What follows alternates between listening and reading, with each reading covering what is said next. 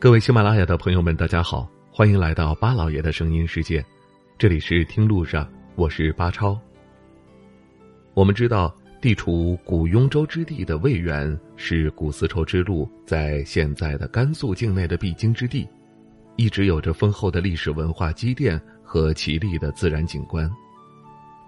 渭源旅游资源丰富，包括名胜古迹、自然风光、民俗风情、商贸结汇。城镇游乐等，是一个颇具开发价值的旅游景区。今天我们的节目会带您走进甘肃定西市渭源县城东南的莲峰乡，走进一座被誉为“东方德源”的首阳山。首阳山坐落在甘肃定西市渭源县城东南的莲峰乡，这是一座拥有着喀斯特地貌、海拔两千米以上的高山，因其列群山之首。阳光先照而得名。景区内层峦叠翠，古木参天，山水奇秀，生态优良，是著名的国家森林公园地质公园。不仅有石门夜月、天井幽谷、马武挂边之树等绝美自然景观，这里还是孤竹国二皇子伯夷、舒淇的长眠之地，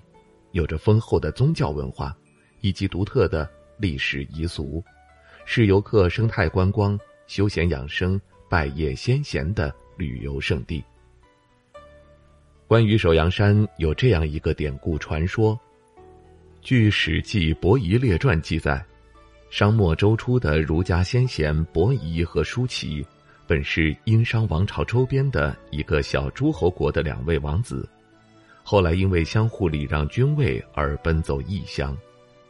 离国后的夷齐二人因仰仗西伯周文王姬昌的圣明贤德，决定投奔西岐。可谁知抵达之后，文王已死，献主武王姬发正欲东行伐纣。见此情景，二人拦马，以仁孝德行劝谏武王勿行此举，却险些被杀。心灰意冷之际，二人便离开周地。沿渭河西上，隐居在了首阳山，后因暴殄守志，耻食周历，采薇而食，最终饿死于首阳山上。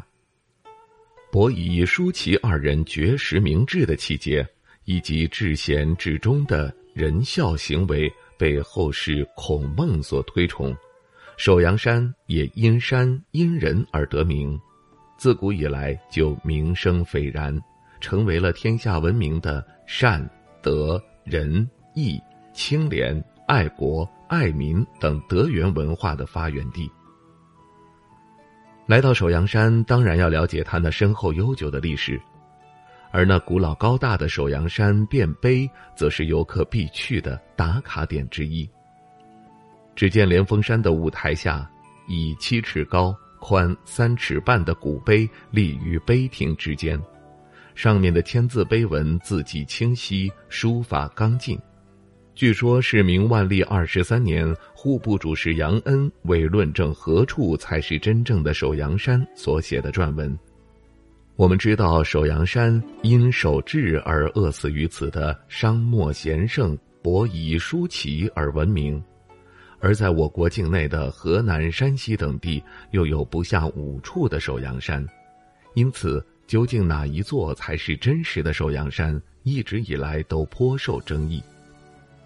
在变碑中，我们可以看到作者引经据典，提供了多方详实有力的论证，而临近的清圣祠以及祠内有范绍如、左宗棠等撰写的碑文等，都是陇西首阳山齐名最古的强力证据。历史底蕴深厚的首阳山。山灵水秀，林密径幽，因内有大山、二台、黄洞、老君等九峰环峙，状如莲花，而又名莲峰山，是一处自古闻名的集儒、释、道三教合一的宗教圣地，也是一座璀璨的文化艺术宝库。据相关资料记载，早在汉魏时期。就有僧侣信众在山上修建石窟寺庙，到了宋元明时期，更是达到了空前鼎盛，香火缭绕，信众云集，是远近闻名的求佛、立德、问道之地。山上有采薇院、八卦楼、问道亭、怡奇庙、不二法门等人文景观多达数十处。每年农历四月初八，山上都会举行传统庙会，届时四方游人兴会而至，场面蔚为壮观。如果有幸去往甘肃定西市旅游的话，那么渭源县城的这样一座首阳山，我想您一定要去看一看。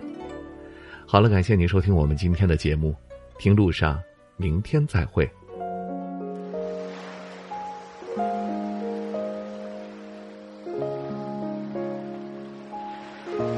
人之所以爱旅行，不是为抵达目的地，而是为享受。旅途中的种种乐趣。